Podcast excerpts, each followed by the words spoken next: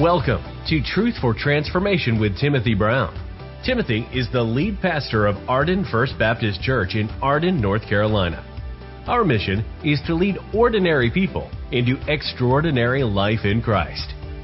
We pray that today's message inspires you to live an extraordinary life in Jesus Christ.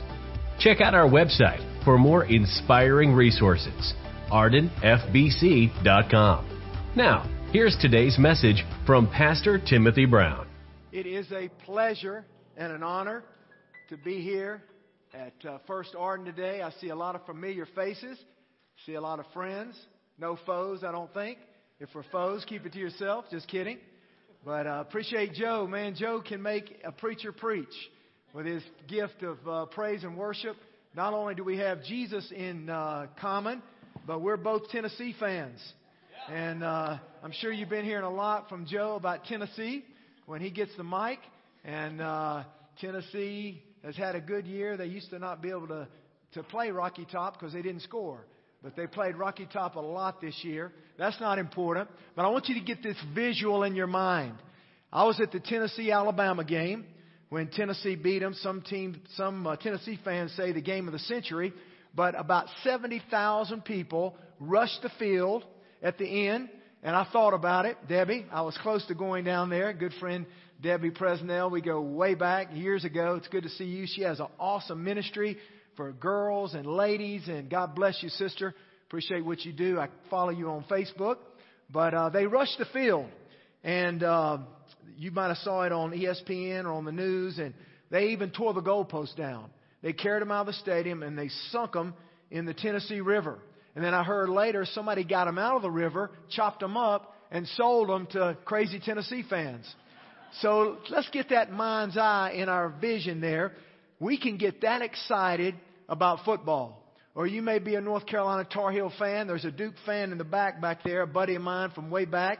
He and his girlfriend back there, and I told him he needed to repent for that Duke sweatshirt in church today. Just kidding. But uh, anyway, you may be into basketball, football, soccer, the World Cup is going on. You may not be in sports at all. But we get excited about many things in life.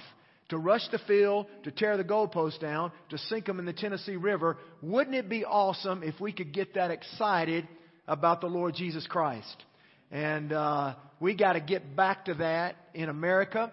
As you all know, uh, times are very hard. They may be getting worse, but the cream of the crop, which is you folks that are in a Bible believing church on Sunday morning, we've got to get out there in the community, in the neighborhood, and share the good news of the Lord Jesus Christ. That's what I appreciate about your pastor, Tim Brown. Tim and I go way back. I remember we were downtown Asheville. Most of y'all try to stay away from downtown Asheville, all right? But Tim and I would go down there with a group of people to uh, share the gospel and to engage people with the good news. And uh, Tim and I were down there one night, and uh, I was over here witnessing to somebody, and Tim led a lady who y'all probably know. She's probably spoken here. If you don't know her, you need to get to know her. But he led a lady named Teresa McMillan to the Lord.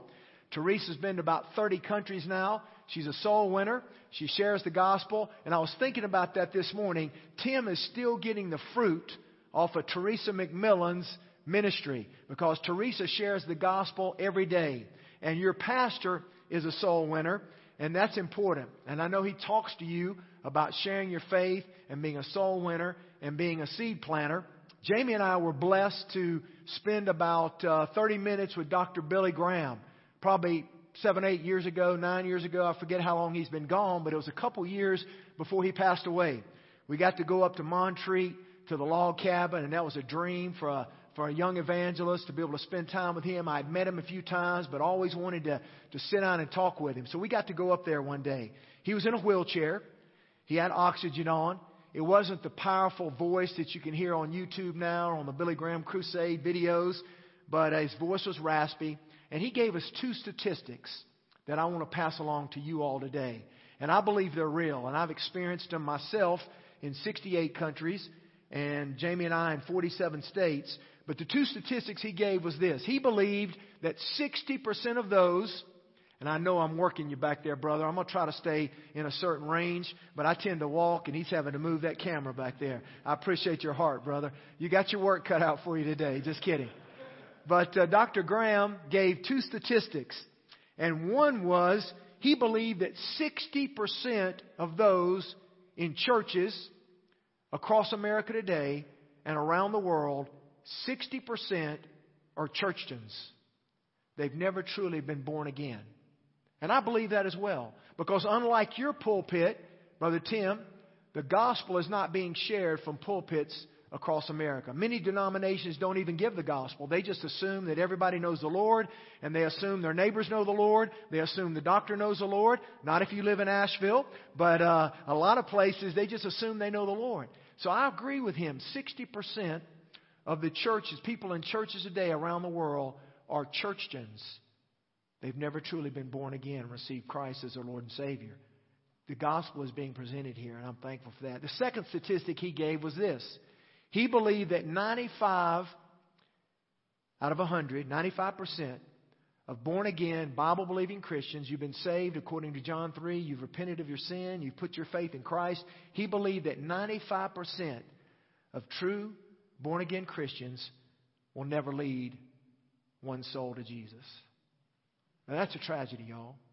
Because if we can go to Tennessee, and I've been there, done that, if we can go to North Carolina, if we can go to Roberson, if we can go to West Henderson, if we can go to East Henderson, and we get excited about a pigskin crossing the goal line, and we rush the field, we tear the goalpost down, we sink them in the Tennessee River, or we get excited about our particular team, or our children, or our grandchildren, or our bank account, or our golf clubs, or our bass boat, or our hobbies. Nothing wrong with those.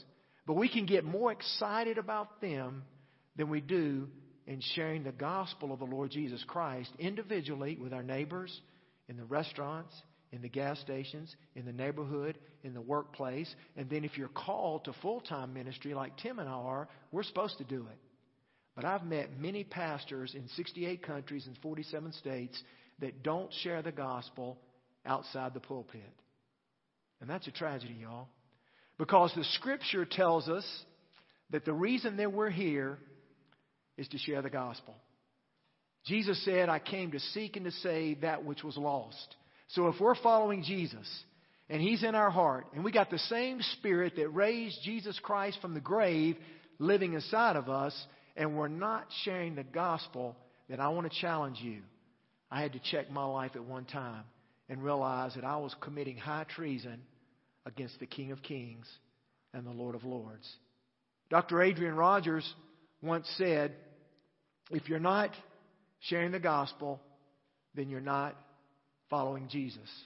Wow, I didn't say that. Don't get mad at me. But Dr. Rogers is an awesome man of God. He's in heaven now. I got to sit under him for four years. I'm thankful that your pastor, your staff, is sharing the gospel. That's why I mentioned that story of Teresa McMillan, because you're only going as far as your leader goes. A good team is only going to go as far as their coach. A good nation is only going to go as far as their president. And we need to be sharing the gospel, friends. So I want to encourage you today. Thank you, first of all, for your support of Crossfire Ministries and Jamie and I and the different ministries that God allows us to do. You guys have us in your budget. You give us a donation about every three months, and you help out with other events that we have. And we couldn't do that without people like you doing that and helping us. And uh, we have about 15 churches that do that, and we've been in a thousand churches in 30 years.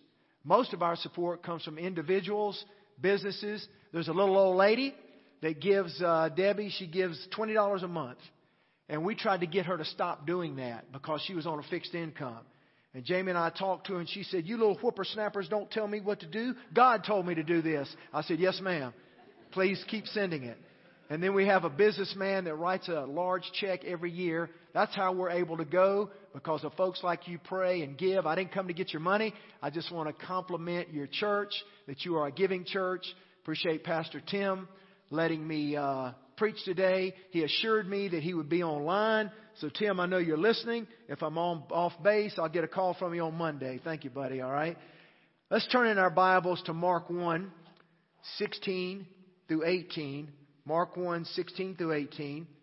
And before we go with our specific scripture for today, I want to give you some scriptures that are in the Bible about witnessing, and there's many scriptures in the wit- about witnessing in the Bible. But if you know Christ today, we are all called to be seed planters, to be soul winners. I saw Jonathan Whitson when I was uh, coming from the downstairs service up here. Jonathan has been a great part of Crossfire. His dad's back there, and Jonathan and his wife and his little girl. You guys know Jonathan. Jonathan is a warrior off the court for the Lord and on the court. He bless you, Tim. Your buddy's playing basketball here in the floor. Just kidding, Gabriel. We got it. We got it signed there for him. He asked for a signature. I was humbled that he wanted my signature. You'll grow up and you'll know better one day. All right. Appreciate you encouraging brother Randy, Uncle Randy. All right. But uh, Jonathan is an awesome uh, blessing to Crossfire. He uh, played with us many games, and Jonathan would rebound. He would score. He started riding a bike. As you know, him and his dad ride bikes, and now I can't get him on the basketball court. So pray for Jonathan that he'll get back on the basketball court, all right? He's young. Jamie and I are getting older. So, uh, but Crossfire this year, glory to God, I want to brag on Jesus. We've seen uh, 4,008 public professions of faith. We've been in about 60 churches from Awana, Gabriel size right up to the pulpit. We've been in about 60 schools this year, some public, some private. Obviously, private schools, we can share the gospel and we can give the gospel, give an invitation receive Christ. In the Christian schools, in the public schools, not so much. If you're a public school teacher here, principal, administrator, thank God for you. Thank God we got Christian teachers and administrators in the public schools because we've kicked God out. We've kicked God out of our schools. We've taken the Ten Commandments off of the walls at our courthouse. We've kicked prayer out of our schools. And then we wonder why all havoc is broken loose. And uh, so we've been in about 60 schools this year. We've been about 20 inner city outreaches. We've been in some prisons. We've been in some rescue missions.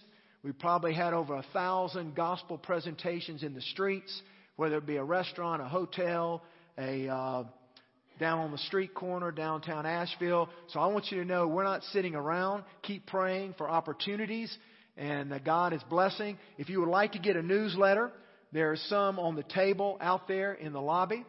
And uh, if you would like to get a scripture T-shirt, because God is helping you to begin to witness, Gabriel, this is too big for you, buddy. But I want Grandma to take it, not now, after the service. You're listening good, and I want you to exchange it for a youth medium, which is going to be a night night shirt for you, but one day you'll grow into it, all right? And I want you to take that and I want you to wear it for the Lord, all right? Also, is this your little brother right here? Y'all share this basketball, all right? It's got John 14, 6 on it. Don't dribble it during church. I'll be in trouble, all right? But I appreciate Brother Tim and his wife. You may not know this, but I was instrumental in introducing them. So I take credit for that, all right? We were on a hiking trip one time, waterfall somewhere, and she was there, and Tim was nervous. His knees were knocking together. He was scared to talk to her. I said, Come on, man, go ahead. What you got to lose? And there you have it. So uh, praise the Lord. But uh, I want to read some scriptures to you here about what God has called us to do. For I'm not ashamed of the gospel of Christ, for it is the power of God unto salvation to everyone that believeth. Romans 1 16. Mark 16, 15, and 16 Go ye into all the world and preach the gospel to every creature. He that believeth and is baptized shall be saved, but he that believeth not shall be damned. Matthew 28, 19, and 20, we know the Great Commission. Go ye therefore and teach all nations, baptizing them in the name of the Father, and of the Son, and of the Holy Ghost, teaching them to observe all things whatsoever I have commanded you, and lo, I am with you always, even unto the end of the earth. 2 Timothy 4 5, do the work of an evangelist, make full proof of thy ministry. Romans 10 13 and 14. For whosoever shall call upon the name of the Lord shall be saved. How then shall they call on him in whom they have not believed?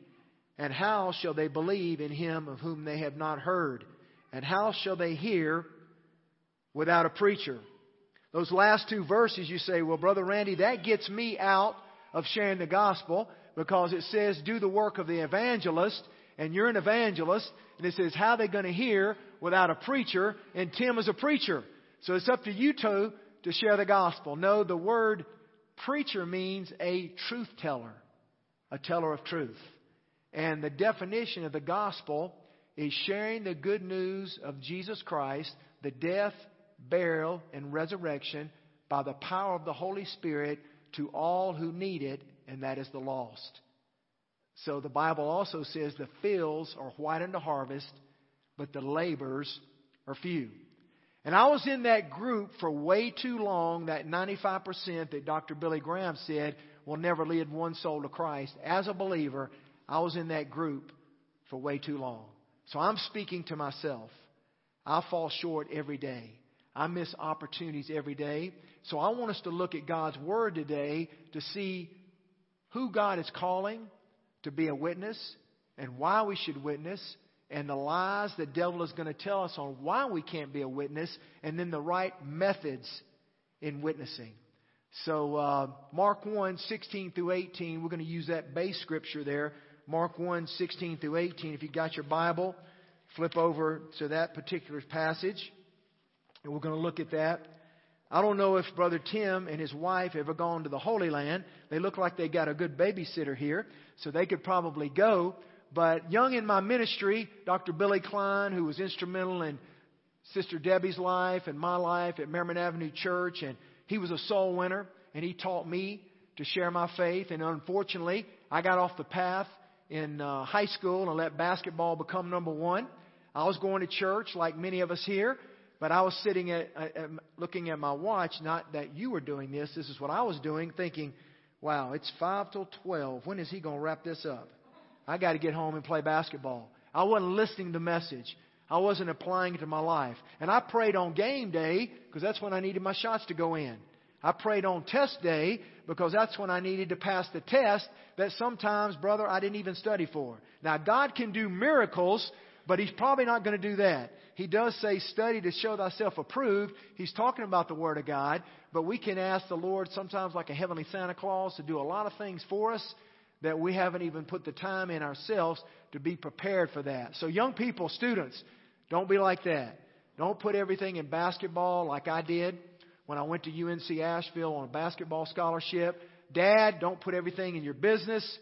Mom, don't put everything in your children, your grandchildren. Nothing wrong with those things if we're in the right priorities.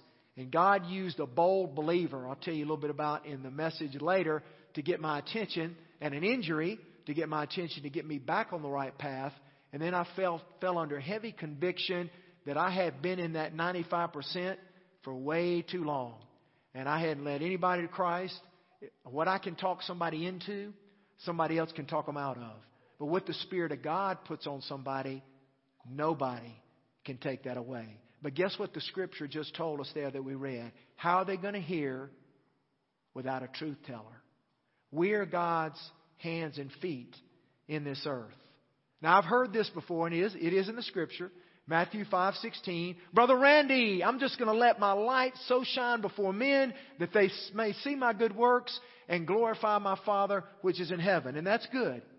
But another great preacher from this area, I'm not going to call his name, you would know him, but he made this statement. He said, It's not going to be my light or your light that saves them, it's going to be the death of the Lord Jesus Christ that saves them. And right here in Buncombe County, Asheville, been blessed to go to 68 countries, 47 states, but right here in our Jerusalem, if you will, people don't know the gospel. If you don't believe me, start sharing your faith. I meet people every day that don't know how to get to heaven. I'm going to ask you a question at the beginning here. You can use it. It didn't come from me. It came from a Presbyterian preacher in uh, Florida named D. James Kennedy. He's in heaven now, but he started an outreach called Evangelism Explosion. And there's different questions you can ask people, diagnostic questions to uh, get their attention. And ever since that bold believer on the UNCA campus when I was a junior, off the path, basketball number one in my life, wasn't living for the Lord, going to church on Sunday, going through the motions. Mom and dad thought everything was great with Randy, but behind the scenes, a lot of things were going on that wasn't great with the Lord. And he asked me this question. First of all, big guy, I can't get down there to you, but he walked up to me and he grabbed me by the hand. He said, Randy, how's your walk with Jesus going? And I lied to him. I said, Oh, it's going pretty good. I'm going to church on Sunday. You know, I'm sure I probably said, I pray on game day. I pray when I need the Lord. But it was really a lie. And then he asked me this question, big guy. He said, Randy, if you died today, This came from D. James Kennedy in EE. You died today and you stood before God. And He said, Why should I let you into heaven? What are you going to say? Friends, if we left the church at 1.30 when I get through, just kidding. If we left the church and we went out to Walmart, we went downtown Asheville, we went to Biltmore Park, and we asked 100 people that question, the number one answer you're going to get is this I'm a good person.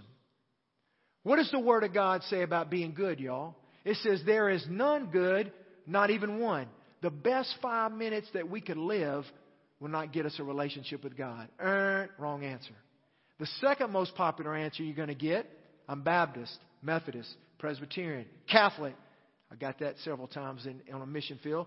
Ask a person that if you're Catholic here, great, but we got to be born again. If you're Baptist here, great, but we got to be born again. But I was asking that question at a restaurant, and the waiter obviously was offended by that question. He said, I'm a Catholic. And he turned and he went to the kitchen. Well, he forgot that he had to get my credit card to sign off on the bill. So he had to come back to the table, humble himself a little bit. Now, I'm not picking on Catholics here. I'm just saying, when you ask that question in the most loving, gracious way, people are going to get offended. But why? Because you're talking about Jesus. And at the name of Jesus, every knee will bow, and every name will every knee will bow, every tongue will confess that Jesus Christ is Lord. You can mention God, you can mention a lot of names, you mention Jesus, and all havoc breaks loose. And we'll talk about that a little bit later. But we've got to be sharing the gospel, you guys. We've got to be doing that. And for so long in my life, I wasn't doing that. And that guy challenged me that day. And I wasn't even sure of my salvation. And I believe, like Brother Tim and like you've been taught from the Word of God, the eternal security of the believer. If you've truly accepted Christ as your Lord and Savior, He seals you with the Holy Spirit under the day of redemption. The question is this if we can say we know the Lord and we live our life any old kind of way, we're not convicted, or God doesn't love us enough that according to Hebrews 12:5, do not despise the chastening of the Lord that he disciplines those he loves. He's not a cosmic cop that wants to beat you over the head, but if you know Christ, the Lord is going to convict you, and then if you don't adhere to the conviction, he may allow a challenge into your life. And he did that on the basketball court with me about 2 days after that guy asked me that question. And you know why all that happened? Because I had a praying mama.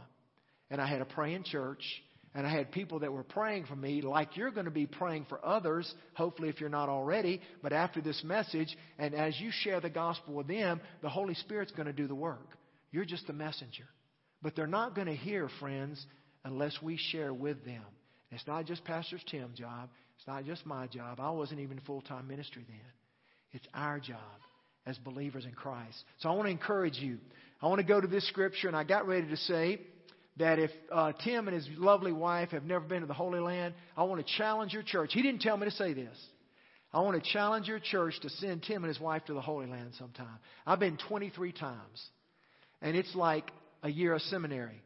And I'm 23 times, Sister Debbie, I'm looking for a quadruple doctorate degree because I've been 23 times. The Bible comes alive. You say, Randy, they're fighting over there, and I wouldn't think about going over there. Guess what? They're fighting here too. You're safer in the will of God in Israel than you are out of the will of God on Sweeten Creek Road. Now, the, the message is not to send Tim to the Holy Land. He didn't tell me to tell you that. But I want you to get this in your mind's eye. Not only the Tennessee football game, where everybody rushed the field because they won the ball game, but let's look at Scripture here in Mark 1 16 through 18 if you have your Bible. Now, as he walked by the Sea of Galilee, he saw Simon and Andrew, his brother, casting a net into the sea, for they were fishers. Verse 17 And Jesus said unto them, Come ye after me, and I will make you to become fishers of men. Let's see what they did in verse 18. And straightway they forsook their nets, and they followed him. What does that word straightway mean? It means immediately. They dropped their nets and they followed him. Am I telling you to quit your job? No. Am I telling you to quit school? Am I telling you to quit your family? No. But if you know Christ as your Lord and Savior in this room today, and there may be some here that don't, I was blessed to pray with a little nine year old girl out here in the foyer between services that raised her hand in the first service that she had prayed to receive Christ with me when I gave the prayer. And I made sure that she understood out there in the hallway. And she said she did. And she said that Jesus was in her heart. Her soul is just as precious as the President of the United States or as some great celebrity that we know. So thank God. The souls are all around us, even in the church, that need to come to know Christ. So that scripture there. Jesus is walking by the Sea of Galilee. I want you to picture that. Maybe you haven't been to the Sea of Galilee, but you've been to Lake Julian. You've been to the French Broad River. You've been to Lake Hartwell. You've been to Lake James.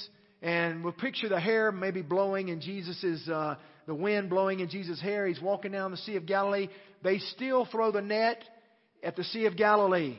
They've got some nice bass boats out there that I've seen. They got some nice boats on the Sea of Galilee, but you still see fishermen throwing the net on the seashore. So these fishermen are there. Jesus is walking down the beach. He yells, Come, follow me, and I'll make you become fishers of men. He's saying to that to us today. When do we start doing that, Randy? After we go to seminary for four years? After we go through a discipleship program? Well, we can look at some examples in the Bible. The woman at the well. Jesus went out of his way. Now you're saying, Randy, you're talking about Jesus. Well, we can talk about Philip and the eunuch then. Philip was leading a revival, and God told him to go to the desert, and he goes to the desert, and there is a Ethiopian eunuch there that's looking at the word and doesn't understand the word. And what did Jesus, what did Philip do? He explained the gospel, the word to him, the man made a decision. He even baptized him, and the man went back to Africa, and probably that's where the gospel started to Africa. Off of one obedient Philip, who's a deacon in the church, common man like you and I. So who did Jesus go to? He went to the common man. He didn't go to Jerusalem. He didn't go to the White House. He went to the common man, you and me, the common student, the common senior citizen. And he said, Come follow me, and I will make you become fishers of men. Dr. Adrian Rogers once said, as I quoted earlier, if we're not fishing for men and women and boys and girls, we're probably not following Jesus. Because that was his heartbeat. That's how all of us probably came to know the Lord. It probably wasn't under a sermon. A grandmama, a mama, a daddy, a school teacher, somebody planted a seed in our life of the gospel, and it germinated by the Holy Spirit, and bam, here we are today. So I want to challenge you. Are you sharing the gospel? Are you looking for opportunities to share your faith? Or are you like Mr. Randy was for so long in that 95% that doesn't share the gospel? We can turn that around today. My toes are already being stepped on. I fall short every day, friends. But the Lord, through His Holy Spirit, wants to give us the power to share the gospel in the community. There's five lies, though, that the enemy is going to throw at you. If, uh, if you share the gospel, you know these lies. If you don't share the gospel, he's probably already hitting your mind with them right now. And what do we do with lies from the enemy? The Bible says we take them captive to the obedience of Christ. Because if you're walking with the Lord, those lies are going to come at you. It could be depression, it could be anxiety, it could be fear, it could be lack of knowledge. But as believers, we're to take the Word of God against those lies and bring them to where they're harmless because of the power of the Holy Spirit. So, one of the lies that the enemy is going to tell us that we can't share the gospel, I want you to believe that God wants to use you. Who does God want to use? He wants to use every believer that's still taking breath. Little man like Gabriel, a little older than Gabriel, was a guy named Josiah in the Bible. And Josiah was the king of Israel as an eight or nine year old boy. Now, obviously, he had advisors. He was in the lineage, and when the lineage passed on to the next male, he became the king. Now, don't take this wrong. Some of you will chuckle at it, but it might not be a bad idea to have a king or president eight or nine years old now, right? I can't tell you how to vote, but I can tell you that I vote closest to the Word of God. And the last time I checked, abortion is a sin against God. And the last time I checked, a man is to marry a woman, a woman is to marry a man. That doesn't mean that we beat people over the head with the Bible that don't believe that or weren't taught that. It just means that we go to them in love, we pray for them, and then we give them the truth, we give them the gospel. And then it's in their ballpark. God gave us a free will. He gave us a choice to choose. But we are the mailman. We are the mail ladies. We are the messengers. So Josiah was the king of Israel. And then we had, man, y'all sat in perfect places together. How old are you, big guy? 15. Young teenager named David slew a giant. Now, Debbie, if I could find a nine foot giant that was a S I N N E R sinner who converted to Christ and played the position of C N T R and was nine feet away from a 10 feet goal, Crossfire would never lose. David slew a giant, a shepherd boy, probably younger than you, brother. God used him. And he uses senior citizens as well. My dad was 79 years old. Debbie and some of you others knew my dad here. And uh, he wasn't always a soul winner, and I wasn't either. And when God got a hold of me, my dad began to be a soul winner. And my dad sold windows and doors, patio covers, siding. His business was on Merrimon Avenue for 50 years. And when he became a soul winner, he would go into people's homes and he would give them a price on the windows, their doors, their siding. But before he left, he would always ask them, Have you ever repented of your sin? Giving your life to Jesus. Or he would give them a gospel tract. You say, Boy, Randy, I wouldn't do that. You're mixing religion and business. Good. Don't mix religion and business, mix Jesus and business. There's thousands of religions out there. Religion is man's way of trying to get to God. The message that we have, y'all, is God stepping down and giving his son to die on the cross to pay the penalty for our sin. And how are they going to hear unless we share with them? And if everybody here is doing that, you ought to be amening, and, and I know you are on the inside, but probably, if Dr. Billy Graham is right, 95% of us, including myself, for way too long, are not doing that. So now the enemy's throwing some lies at us of why we can't do that. The number one lie he's going to throw at you is, Brother Randy, it's going to be fear. It's going to be lack of knowledge, but we're going to get even more personal. Specific is going to be, I don't know the Bible. If I knew the Bible like Pastor Tim, or I knew the Bible like Billy Graham, I would share the gospel, but I just don't know the Bible. I might mess it up. I might say the wrong thing. Well, I want to challenge you. If Jamie and I, if Jamie were coming back next week, or I was coming back next week, and we said, if you memorize four verses called the Roman Road, and it's not a road out here off of Sweeten Creek Highway. It's a Roman road in the Bible. If you don't know the verses, if you don't know them, jot the reference down, not the whole thing. Romans 3.23, for all have sinned and fallen short of the glory of God. Romans 5.8, but God demonstrated His love toward us while we were yet sinners. Christ died for us. Romans 6.23, for the wages of our sin is death, but the gift of God is eternal life through Jesus Christ our Lord. And I'm going to paraphrase Romans 10, 9, and 10 that if thou shalt confess with thy mouth and believe in thine heart that God hath raised Jesus from the dead, you will be saved. Thou shalt be saved. If we were going to memorize those four verses by next Sunday, and Crossfire was going to give you a $100 bill, brother, there would be some scripture memory going on this week, wouldn't there? Because Christmas is coming up. What would be your motivation? Dinero money. What should be our motivation? Friends, if you put all my sins on this board and we put all your sins on this board, we would want to crawl under the stage or run out of here. But thank God, by the blood of Jesus, though our sins be as scarlet, they may be as white as snow. The slate has been cleaned. Now we are the righteousness of Christ. We're no longer a sinner, we're a saint that sins. We know that as believers. That's what Paul said, and that's what the Scripture says. Now, man, that is news enough to be sharing the gospel, isn't it? Thank God somebody shared it with us. So the first lie that we believe is, I don't know the Bible. We can learn the Bible, can't we, big guy? And if you can't read, or you have a disease where you can't read, uh, or don't understand, or you're past that age, you can get you some gospel tracts. I've got a couple in my pocket, I think. This one says, The Gift. It's made by a friend of mine in Memphis, Tennessee, who said he was a minister under Dr. Adrian Rogers for years. It's got a Christmas present on it. It's great for Christmas. You can give it out. But do me a favor. Don't be at the restaurant this afternoon and leave a 10% tip and throw a tract down. You make us look bad. Don't do that, all right? You make the gospel look bad. I've been there, done that. Leave a 25% tip and then leave a gospel tract.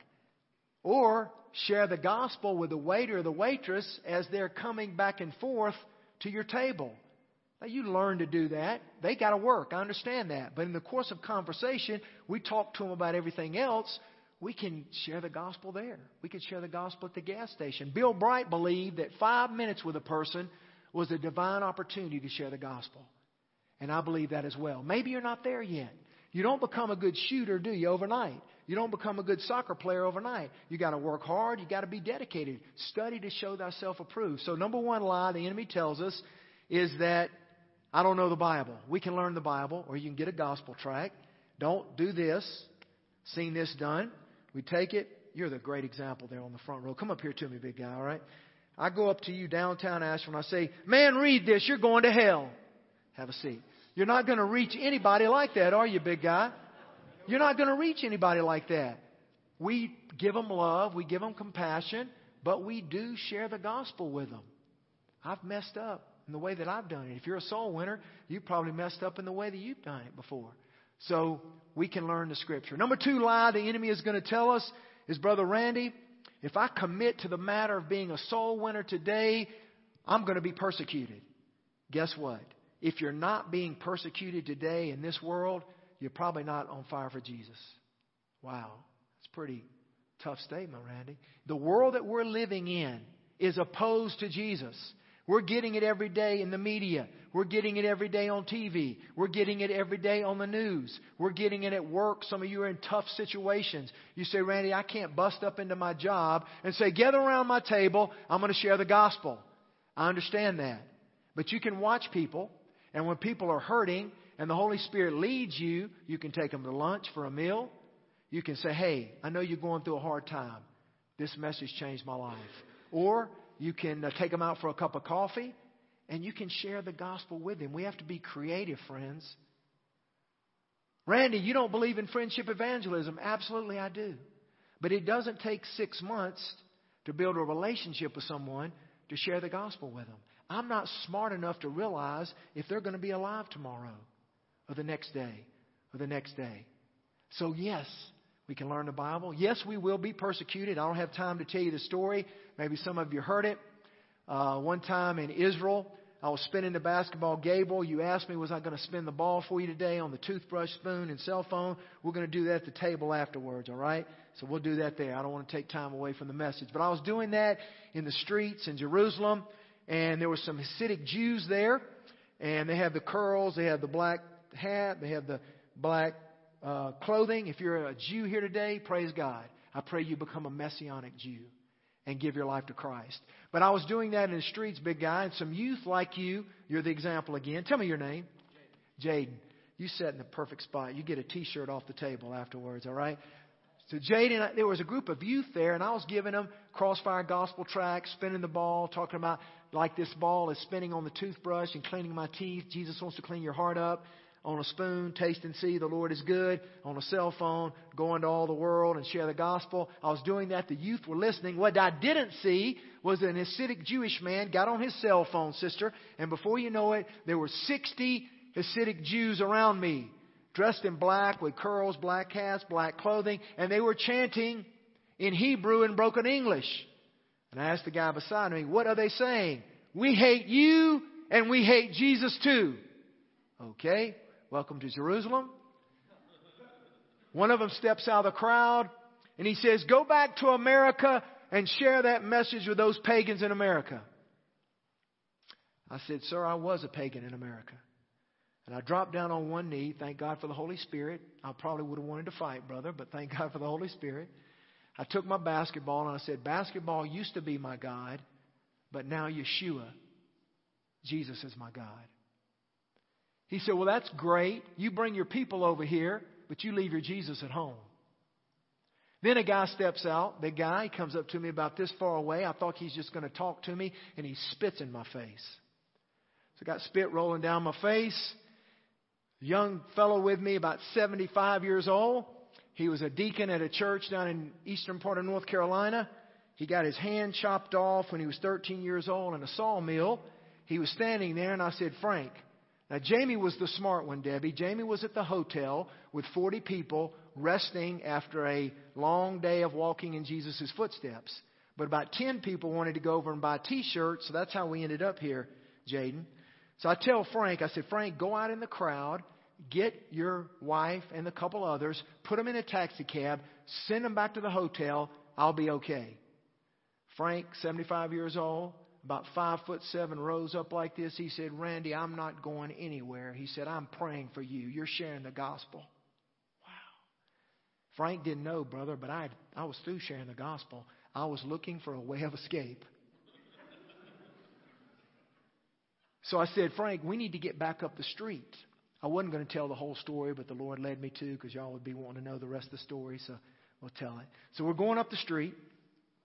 I had on a Jesus said, I am the way, the truth, and the life t shirt, which is a great witnessing tool. You don't even have to say a word. You can wear a scripture on your shirt. When I go to Tennessee football games, I've been blessed with good tickets not far from the field.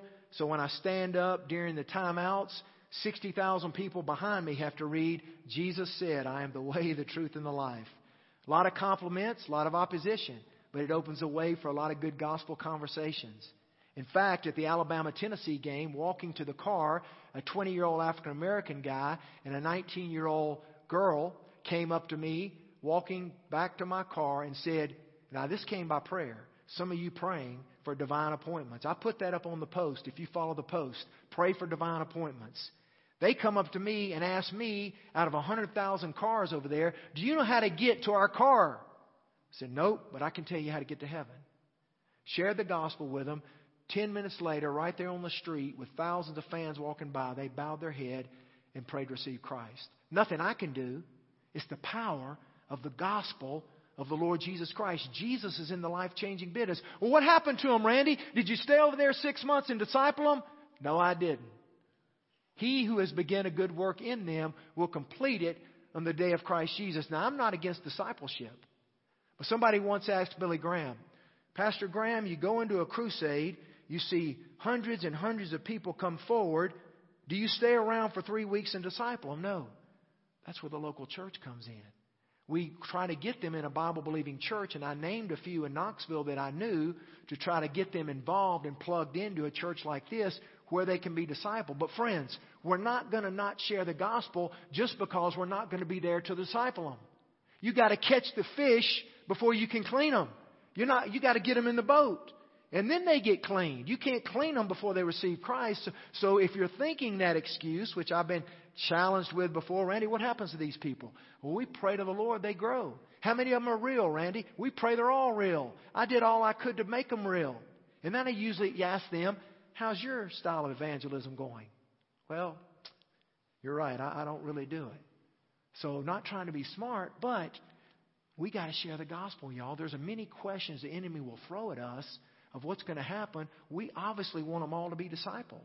But some plant, some water, and God gives the increase. You may be the touch on that person's life. I heard a statistic by Campus Crusade for Christ once that a person hears the gospel seven times before they receive Christ. Now, I don't know how they made that statistic up, but that's the case, you may, you may be number three. And if they don't accept Christ, they're not rejecting you. If they get belligerent with you, like the Jews were with me that day, they're rejecting Christ that's in you. Because I was being very lovely, loving. So the rest of that story, we're going up the street, get to a restaurant there. There's a piece of uh, lamb hanging there that's been cooked. They're making sandwiches off that lamb. And uh, Frank and I are going up the street. They're having to read the back of my shirt. They even threw a bottle out of the crowd that hit me on the side of the head. Well, Jaden, I got a hard head. Some of these people know that. It didn't hurt me. But later on that night, a friend reaches up in my hair and says, Randy, you got glass in your hair. So the bottle was real. And so I said, Sir, can you call the police? And I pointed to the mob behind me. I got a whole new visual of what Paul meant in the scripture by an angry mob you could see the demonic forces on their face. Just like I could see the demonic forces on the face of the parades that were going on downtown that were cursing the police. And 165 policemen that had been defunded in our Asheville police force because we defunded the police. Don't get me started on that. You don't want to go where these policemen go. You don't want to go into the places these policemen have to go to. Are there some bad police out there? Yeah, a few.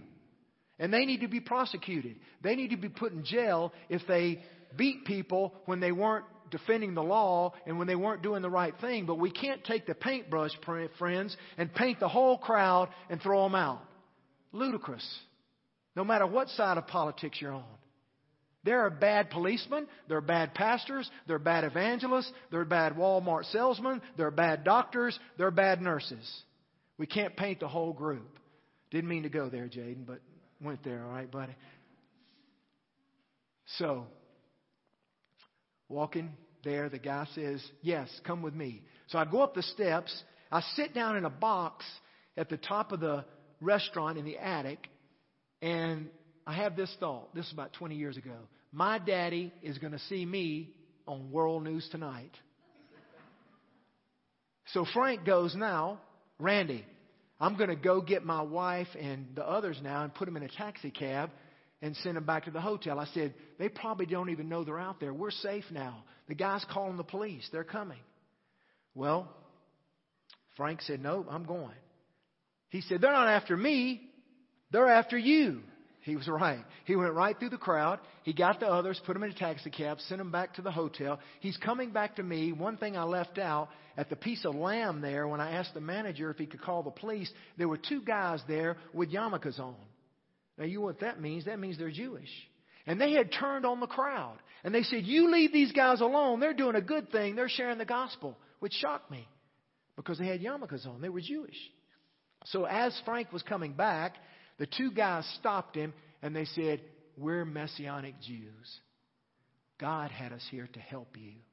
I don't know if they were Jews, Messianic Jews, or angels. The Bible says we entertain angels, and we don't even know it. But he came up and shared that story with me. I had peace because some of you were probably praying, but I had more peace after that. So the police shows up. I'm almost done. There's a point to this. Police show up. They got their helmets, their bats on. They're like, "What's going on, young man? What you, what's going on?" I said, "Sir, I mentioned Jesus, and all havoc broke loose."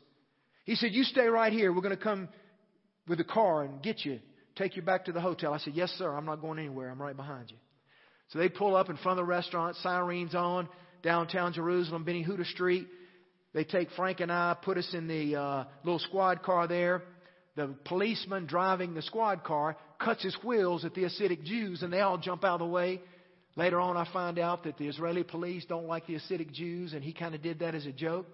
But they weren't joking. They had faces, the demonic faces on their face. You ever seen the movie Left Behind when they were screaming at the Christians and throwing things at them? That's what it looked like. So I'm in the taxi cab. We're going across Jerusalem with the sirens on. I have this thought man, I would have never tried to put those people in danger. I'm going to apologize to them when I get to the lobby of the hotel. So we get to the lobby of the hotel. They're there praying for me. I walk up to them and I say, Y'all, I'm really sorry. Randy, what are you sorry for? You're sharing the gospel. We're all supposed to be sharing the gospel. We don't even share the gospel in America, and we've been saved for years. We're going to repent, and we're going to go back to America and start sharing the gospel. Friends, that was 20 years ago. 15 years ago. And I used to say we'll probably never face that kind of persecution in America, but guess what? It's here. And if we don't come out of the closet as Bible believing Christians and stand on the Word of God and the power of the Lord Jesus Christ, not beating people over the head with the Bible, but stand on the Word of God and the power of the Lord Jesus Christ when He said, Yea, I'm with you always, even unto the ends of the earth, it's going to get worse. And it may get worse. Saying, You're wanting us to witness, Randy? We will be persecuted, but guess what? Jesus said he would never leave us nor forsake us. Greater is he that is in us than he that is in the world. You say, but Randy, I got a question for you. What happened to Stephen? Stephen got stoned. You're trying to get us to be martyrs?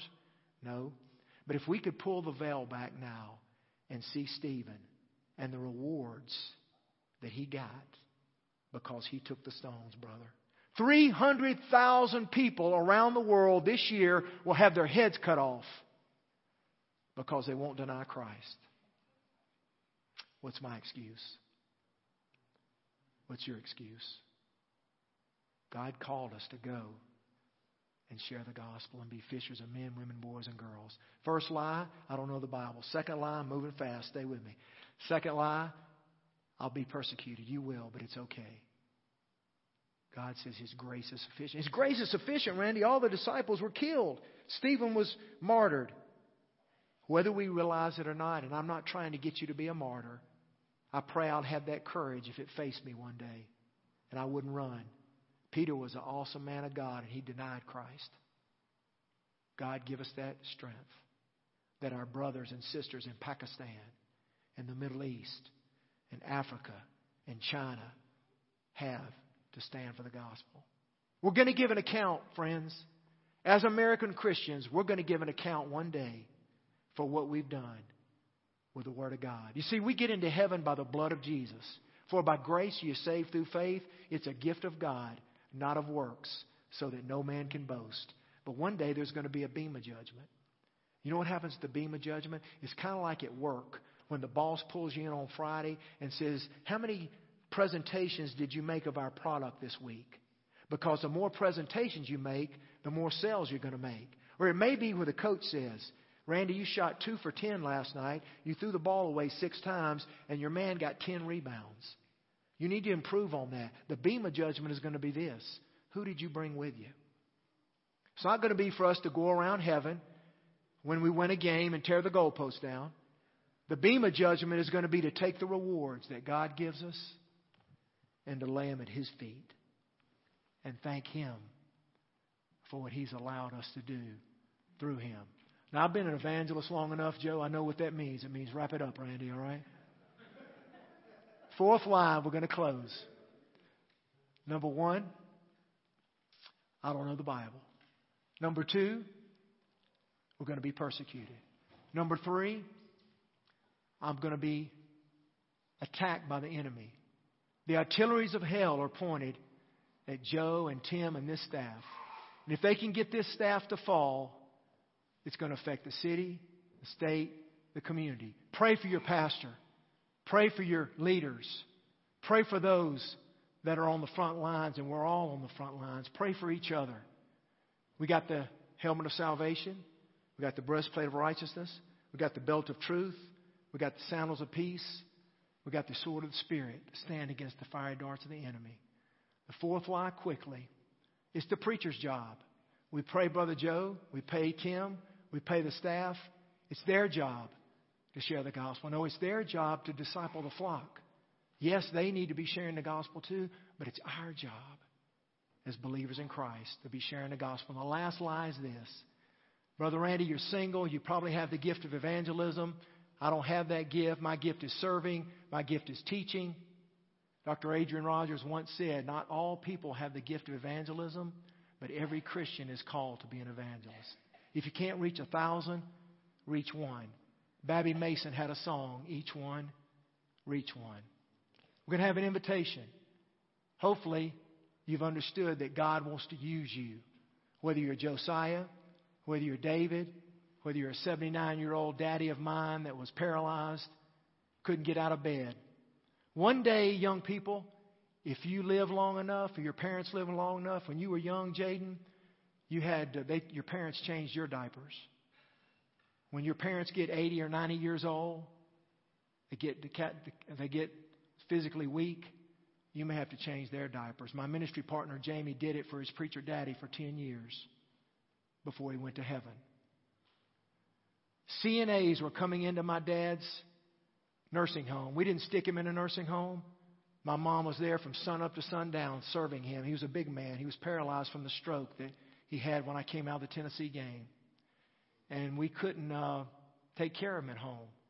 By God's grace, Debbie, he led three CNAs to the Lord that were cleaning his dirty diapers. What's my excuse? What's your excuse? I want you to believe today that God wants to use you. And lastly, as we close, I want you to believe and make a commitment today to be a seed planter, to be a soul winner. If you're in that 95% that I was in for way too long, God wants to do it through you. It's not your personality, it's not your spiritual gift, it's the method. What's the, what's, the, what's the message? The message is the death, burial, and resurrection of Jesus. As great as this church is, two minutes and I'm done. Inviting people to Arden First Baptist Church is not sharing the gospel. And Tim will tell you that as well. Sharing the gospel is taking the gospel to the world the death, burial, and resurrection. We can learn to do that. You can pray. It's the Holy Spirit that goes before us. I want to challenge you as we close. Pray that God will go before you and prepare the hearts of those that need to hear the gospel. You can pray this Lord, pull the strongholds down that they've been believing, pull the lies down that they've been believing. And I prayed that, friends, and it's like picking an apple off a tree sometimes. Example of a buddy of mine in Memphis, African American brother, he's in ministry. He went through EE at Bellevue under Dr. Adrian Rogers. One of the businessmen in Memphis, big money man in Memphis, was in this class. And this guy would never share. The businessman wouldn't. And Q was paired up with him. Q was a soul winner. And the businessman said, Q, I want to share this time. Q said, Thank you, Lord. I've been praying for this. So Quentin was just sitting there listening. Miss Debbie, he had Romans 3 mixed with Romans 6.23. He had part of Romans 6.23 mixed with Romans 10, 9, and 10. Q's sitting there thinking, oh no, I got to interrupt this, Mr. Jaden. He's going to mess this thing up. He's got it all twisted. He got to the part with the man where he said, Sir, would you like to receive Christ? And with tears running down his face, the guy repented and put his faith in Christ. Friends, we can't mess it up. They're already away. They're not getting any further away. Now, if you go cast them down and cuss them out, yeah, not cuss them, but cuss them with the Bible, you're going to be driving people away. But as loving as you are sometimes, and as peaceful as you are, you're still going to be accused of being intolerant. You're going to be accused of not caring about people. Friends, Jaden, if you had a rattlesnake under that bench and it was going to bite you and I didn't tell you, what kind of a friend would I be? Not too good of a friend, would I? If you were a doctor here, one minute left, and I had and you had the cure to cancer, and I had cancer and you didn't give me that cure, what kind of a doctor would you be? Friends, we've got, and I'm speaking to myself, we've got to pray for opportunities daily. I want to close in prayer and challenge you. Ask God to give you opportunities to share the gospel. Jamie Johnson's mom, my ministry partner's mom, she's 95% blind. She writes in perfect calligraphy. She's 85 years old. She puts her head on the table and writes in perfect calligraphy. She writes 130 people a month a letter in perfect calligraphy. She's sharing the gospel, and she's 95% blind. Not here to put you on a guilt trip, but want to challenge you as your brother. Thank God somebody challenged me. I thank God I had a soul winning pastor that challenged me. Friends, let's go out this Christmas season and let's pray for opportunities to present the gospel. I'm going to close in prayer. The invitation is threefold. Number one, if you don't know Christ today, the question that I ask you, I want to ask it one more time. If you die today, we pray that doesn't happen, but we're not promised tomorrow. And you stood before God and He said, Why shall I let you into heaven? What would your answer be? The only answer is because I've repented and put my faith in Christ. If you've never done that, I want to pray a simple prayer and give you that opportunity. The church prays for people to come that don't know Christ. You may be here today and the Holy Spirit is speaking to your heart. I need to repent. I need to know when I walk through those doors that I have a relationship with Jesus. Heads are bowed, eyes are closed. Thank you for your attention. Thank you for listening so well. Lord, I thank you for this great church. Thank you that the word is preached here every Sunday. I thank you, Lord, that the gospel goes out from here. But Lord, it just doesn't need to go out from the pulpit. It needs to go out from each and every one of us, Lord. And Lord, if there's a person within the sound of my voice online or here in the sanctuary that doesn't have the assurance that they have a relationship with you, I pray you draw them right now by your Holy Spirit.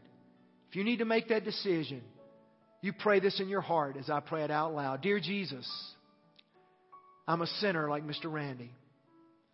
But Jesus, I believe you died on the cross for me. Just tell him that. And Lord Jesus, I don't understand everything, but I know my sin separates me from you. And right now, I repent. Just tell him, Lord, I turn from my sin. Jesus, come into my life. Just tell him that. I'm putting my faith and trust in you, Jesus. And I believe you died on the cross for me. Come into my life, Lord Jesus. Make me into the person that you want me to be. If that's your prayer, something like that. Words don't save us, but it's the attitude of our heart. You prayed that for the first time. Or you weren't sure, like I wasn't at 19, but I made sure and I nailed it down in my dorm room at UNC Asheville after that injury I talked about early on. You prayed that today for the first time, or you nailed it down today and you made sure, with heads bowed and eyes closed. The Bible says if we acknowledge Jesus before man, he will acknowledge us before the Father in heaven. If we deny him, he will deny us. If you made that decision today, that's the greatest decision you could ever make. Don't worry about who's around you. It's between you and God, me and God. You prayed that today and you nailed it down. Like that precious nine year old girl that raised her hand in the first service and another man in the back. You say, I prayed that today, Randy, for the first time, or I nailed it down and I made sure. With heads bowed and eyes closed, just slip your hand up right where you're at. Amen. Appreciate your honesty. Let's raise it up and put it right back down. Amen. Thank you. Amen. Second prayer is this Brother Randy, I know the Lord. I didn't have to pray that prayer, I didn't have to get assurance. But I know that there's some things in my life that shouldn't be there that I've put before my relationship with the Lord. Friends, I've been there, done that. I don't need to be saved today, Mr. Randy. I've been saved, but I want to make a recommitment to Christ. I want Jesus to be the head coach of my life. That's your prayer today. 1 John 1 9 says, If we confess our sin, He's faithful and just to forgive us of our sin and cleanse us from all unrighteousness. Whatever it may be, the Spirit of God has put on your heart today. Maybe it's a lack of witnessing. Maybe it's your finances. You haven't been giving. The Bible says, bring your tithes to the storehouse. Whatever it may be, the Spirit of God has put on your heart. Just confess it to the Lord right now. Just say, Lord, I confess this to you and I accept your forgiveness and your mercy. And just thank Him for His mercy and grace. Just tell Him, Lord, I want you to be the head coach of my life. I recommit my life to you fresh and anew right now. Not those of you that raised your hand for the first prayer, but you're making a recommitment of your life to the Lord today with heads bowed and eyes closed. I ask you to slip your hand up right where you're at. Amen, amen, amen, amen, amen, amen, amen. Hands all over the building. Thank you. Last prayer is this Mr. Randy, I can relate to Dr. Graham's statistic that 95% of believers will need never lead a soul to Christ, but I want to make that commitment today to be a seed planter, to be a soul winner. It scares me to death. Yes, those five lies come at me, but like the fisherman, I just want to make myself available. It's not our talents and our abilities, our money, our fame what we can do with a ball or a sport, our beauty. It's our availability. It's not our ability, but it's our availability. You say, Mr. Randy, I just want to make myself available to be a seed planter, to be a soul winner, to be a fisher of men, women, boys, and girls. Will you pray for me today for courage, for boldness? Proverbs says the righteous are as bold as a lion. Proverbs also says, He that wins souls is wise. Lord, we want to be wise. We want to be bold about the things that matter, that what's going to matter in eternity. Friends, I fall short every day. My hand is already up. You may be on the praise team, you may be on staff, you may be in the congregation. My hand is up. I want this prayer. And if you want this prayer today for holy boldness, for courage, to make yourself available as God brings people across your path to plant seeds and to share the gospel, with heads bowed and eyes closed, I want you to raise your hand right now with me. Father, you see the hands that are raised right now. Mine's up. I fall short every day. God, we pray for holy boldness. We pray for courage. We pray, God, you would go before us this week and give us divine opportunities to present the gospel. Lord, if we don't know the gospel, I pray we would learn the Roman road. We can even write our testimony down, two or three minutes on paper, that we can share with someone.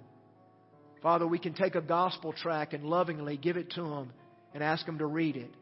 Father, we pray for souls to come forth from these commitments today. Lord, you said the fields are white unto harvest, but the labors are few. Lord, we want to be your laborers. You do it through us, Lord. We can't do it on our own. Lord, you see the hands that are raised and others that are already doing it. Lord, we pray you bless these prayers. In Jesus' name. You can look up now. A couple of you raised your hand for salvation. Some of you raised your hand for recommitment. A good number of you raised your hand that you want to be available for the Lord to use you. This altar is open. Brother Joe's going to sing or minister the last song. We're not going to prolong it. But if you want to come and just kneel on this altar, if you made a decision for Jesus today, I'll be here. Brother Tim would love to know so you can follow through and be discipled. You made a recommitment. Maybe you just want to come and say, hey, I'm, I'm making a public recommitment. Maybe you want to come and kneel. No one comes, the invitation will be over. Not trying to get somebody to come, but there's something about a public decision that lets us know that we mean business. I'm going to ask you to stand with your heads bowed, your eyes closed as Brother Joe ministers. Just ask the Lord, Lord, is this invitation for me? You might not get a time quite like this when the Spirit of God is speaking to your heart. I'm not going to prolong it, but you come if the Lord leads you. Heads are bowed, eyes are closed.